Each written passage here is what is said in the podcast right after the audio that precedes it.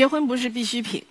其实昌建兄心里是非常赞同的，只是他觉得他早生了二十年。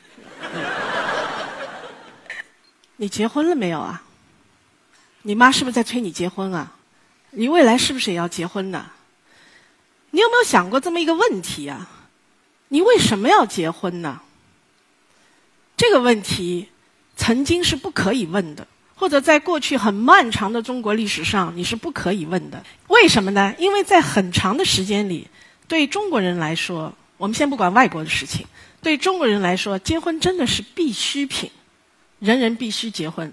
对男人来说，首先他要通过女人来繁衍后代。你看这上面两张照片，我从网上找的，一张是清朝末年的，当中的这个男人坐着，看着是个有钱人，一左一右是老婆和和妾。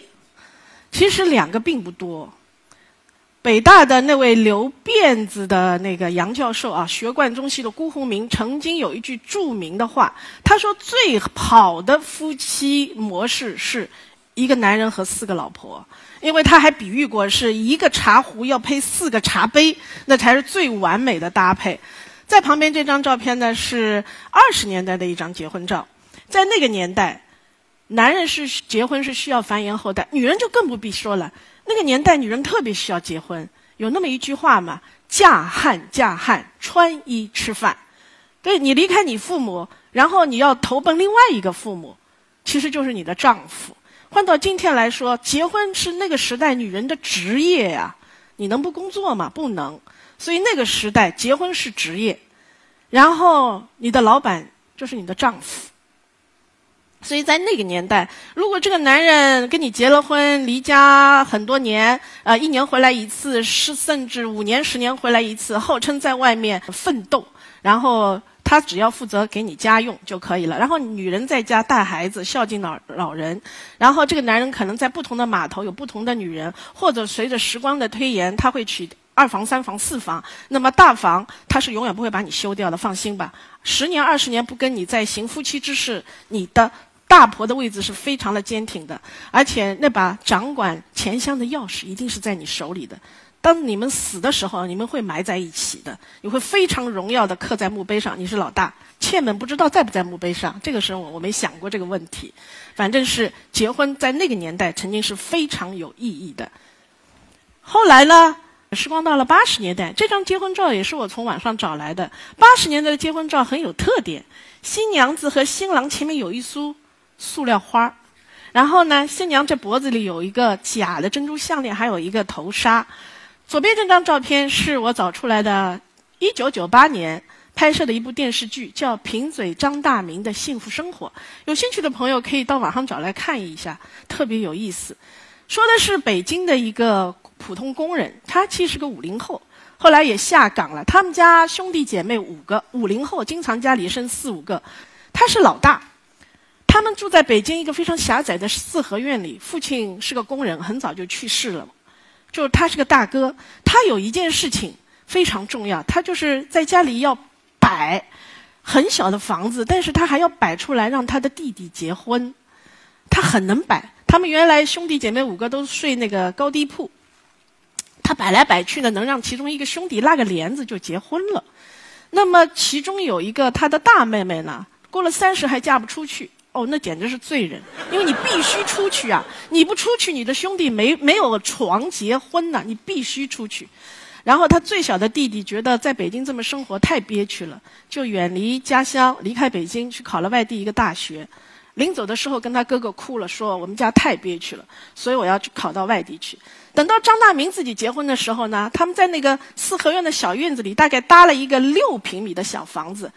他很会摆，可惜这个房子里面有一棵树，这棵树不能砍掉，所以这棵树一直通到天花板。后来他的儿子出生了，就在这六平米的有树的房子里，他给他儿子取名叫小树。所以张大民的幸福生活饱含着眼泪。后来他还下岗了，没没有钱拿回家，就要买断工龄嘛。结果就是拿了一堆热水瓶回家，那是他们工厂的产品。在那个年代，结婚还有一件非常非常非常重要的意义，今天已经不复存在。我记得我小时候去喝喜酒，闹洞房的时候，上海有个风俗，晚上他们要叫新郎在街上喊一句话，有的时候还要给他一打一面锣，让他大声的喊出来。帅哥，请帮着喊一嗓子。我今天做人喽！我今天做人了，所以八零后，你知道吗？你如果是个上海人，你爸爸当年闹洞房的时候就喊过这句话，什么意思呢？从今天开始，哥们儿可以合法的进行性生活了，因为在结婚前是不可以的。如果在那个年代，结婚前你有性关系，那可能被判流氓罪，对吗？姑娘就更不用说了，那那简直是名节不保。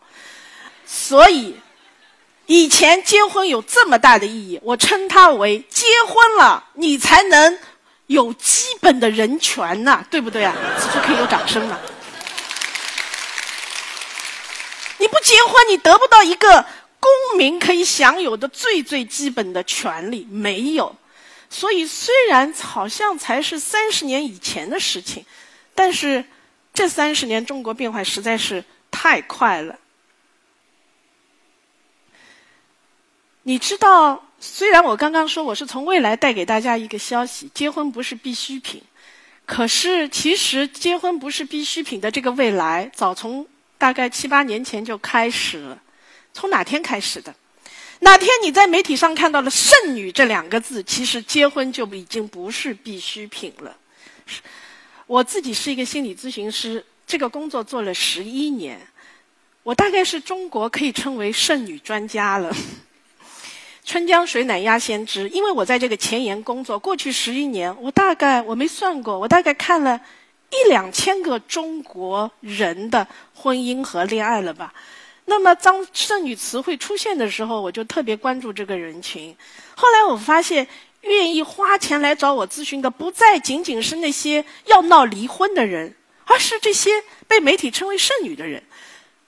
他们都有非常好的本科以上的教育背景，而且有些也是海归，工作也很不错，收入也很不错，相貌也很不错。他们就是来跟我只谈一个问题：吴老师，我为什么要结婚呢？我没有特别喜爱的人，我没有特别爱的人，我是不觉得我生活中有缺憾，我一定需要个丈夫。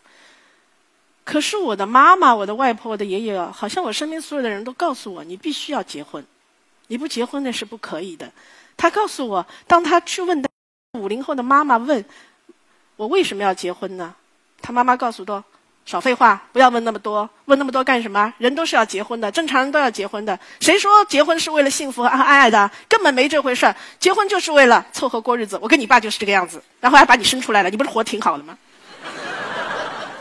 对啊，你父母是五零后，所以呢，他们在结婚的时候差不多是七十年代末八十年代初，在他们那个年代，结婚确实没有奢侈到为了爱情，为了幸福。啊，我经常以前在呃电视台、电台做节目，然后我曾经有一段时间在东方人民广播电台的一个叫《和谐一家门》的节目里面接听众电话，那是个十二点到一点的节目，所以你可想而知，那个时候打电话进来的都是老人家，大部分是六十几岁的。我常常接到这样的电话，就是他们很着急，他们的子女结不了婚，啊，开口就是吴老师，我跟你说，我女儿很优秀的，时间长了我就知道了。我说哦，知道了，嫁不出去，对吧？后来他们再也不敢说我女儿很优秀这件事情，因为我在那讲这些话，然后呢给电台招来了很大的麻烦，因为这些老人家经常写信到宣传部去投诉我，说我要把中国的年轻人带往何处去啊？说我这个放毒啊等等，用的都是文革的语言。我相信都是经历过文革的人，所以我给编辑们、给电台的编辑，嗯，也惹了不少麻烦。啊，你的父母那个年代的人，也许。不知道爱和幸福和爱情为何物，但是你知道，也许你经历过，也许你没有经历过，也许你只在电影、电视里见过。但是今天你有权利来问这个问题，就是我为什么要结婚？因为你已经享有很好的大学教育，你居然一个月也挣一两万，你还是海归，你也去过号称十个国家旅游了，你还来听了听到，今天你有权利问我为什么要结婚？今天结婚的理由在哪里呢？看看前面两张二十年代和八十年代结婚的理由，你今天很难找到同样的理由了。你有职业了，然后按照门当户对的原则，结婚不能帮你跳跃社会阶层。因为你必须要找个门当户对的。如果你的门在中产阶级，那你找的也是中产阶级；如果你是中下的，恐怕最安全的对象也是中下的。说实话，刚刚圆圆谈了很多钱钱钱的问题，我还真不鄙视物质女。我觉得他们要结婚的目标目的非常清晰，只有一个：我要钱，挺好，要钱，目标很单纯。然后希希望通过婚姻改变你的经济状况。如果你的目的，那么单纯，说实话，你不会成为剩女的。成为剩女的可能性，只是因为我什么都想要。结婚不是必需品，它已经在发生了。看看这组数字吧，二零一四年，这不是我编的数字啊，上海民政局的数字。你看看那个初婚年龄，男的三十点一一，女的二十八点一四，这是上海的平均年龄。我是一个文科生，数学不太好。但是我看到这个数字的时候，我不知道你怎么想的。我有一个反应，我想啊，上海人结婚这么晚啊，是不是啊？平均三十岁，说明什么？说明有很多的人是过了三十多岁才结婚的，女性也是啊。然后我很想知道中国以后的走向会怎么样，结婚的走向，你们也想知道？其实并不难，你看看欧美发达国家是什么样，你就知道了。我有一个女朋友嫁到了芬兰。嫁给了芬兰人，我拜托他帮我查一下芬兰的数字，大家看嘛。二零一四年芬兰类似于民政局这样的机构公布的数字，女性结婚的普普初婚年龄跟我们上海差不了多少，三十岁。哎，你看婚姻结了十年婚该离了，所以第一次离婚的年龄是三十九。然后过去二十年芬兰的离婚率一直百分之五十五，然后过去多少年结婚率下降很多。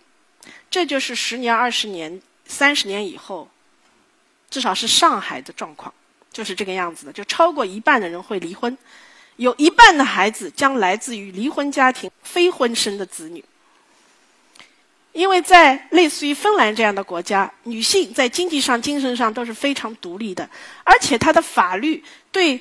结婚的婚生和非婚生的子女享有的公民权利也是一致的。那么今天对今天的年轻人来讲，结婚是好像只有生孩子这一件事是必须结婚的，其他都不用。咱都有陌陌了，对吧？所以家里没个女人没关系，家里没个男人也没关系。那唯一需要的恐怕就是爱情的，爱情和性。那爱情和性其实跟婚姻不是一样的东西，他们是三样东西，各自独立，有的时候会混在一起，有的时候分开，在大部分情况下是分开的。这不是我的观点，这只是我的观察、总结和记录。我只是告诉你一些事实。这件事儿很有意思。二零一一年八月。《经济学人》杂志，这是非常严肃的一本呃经济类的杂志，英文的，登了这么一篇封面文章，简单的说翻成中文叫“亚洲女性不想结婚”。有兴趣的朋友到网上去查一下，我昨天还百度过，还在有中文翻译，非常详尽。他们做了一份调查，他们发现，在亚洲发达地区和国家，过了三十岁，甚至过了四十岁。还不结婚的、受过高等教育的职业女性，这个不婚的比例百分之二十五到百分之三十五之多。然后这篇文章特别有意思，他还说亚洲最大的两个国家印度和中国没有还没有受到什么影响。我想这作者简直是瞎了眼了。我的恋爱训练营二零一一年三月就办了。中国这个状况，至少在几个发达城市，这个状况是很很严重的。应该说，过了三十岁的单身女性，受过高等教育的，在上海百分之二十五单身，这太正常了吧？然后我的恋爱训练营办了以后，受到过很多媒体的采访，特别是国外媒体，很有意思，法新社、CBS、什么 ABC 都来了，他们都认为，这个女人不想结婚这件事，是中国改革开放三十年的进程的一个缩影。是中国 GDP 高走的必然结果。我们中学时候都中学课本学过一句话，我其他全忘了。有一句话我记得，叫“生产力决定生产关系”，对不对？婚姻关系就是生产关系中的一环嘛。所以在女人不能够求学、不能够工作的年代，当然必必须结婚。但今天这个必然就会不存在了。这张照片拍摄于一九三一年，当中这个站着的短发洋装女子是我的奶奶。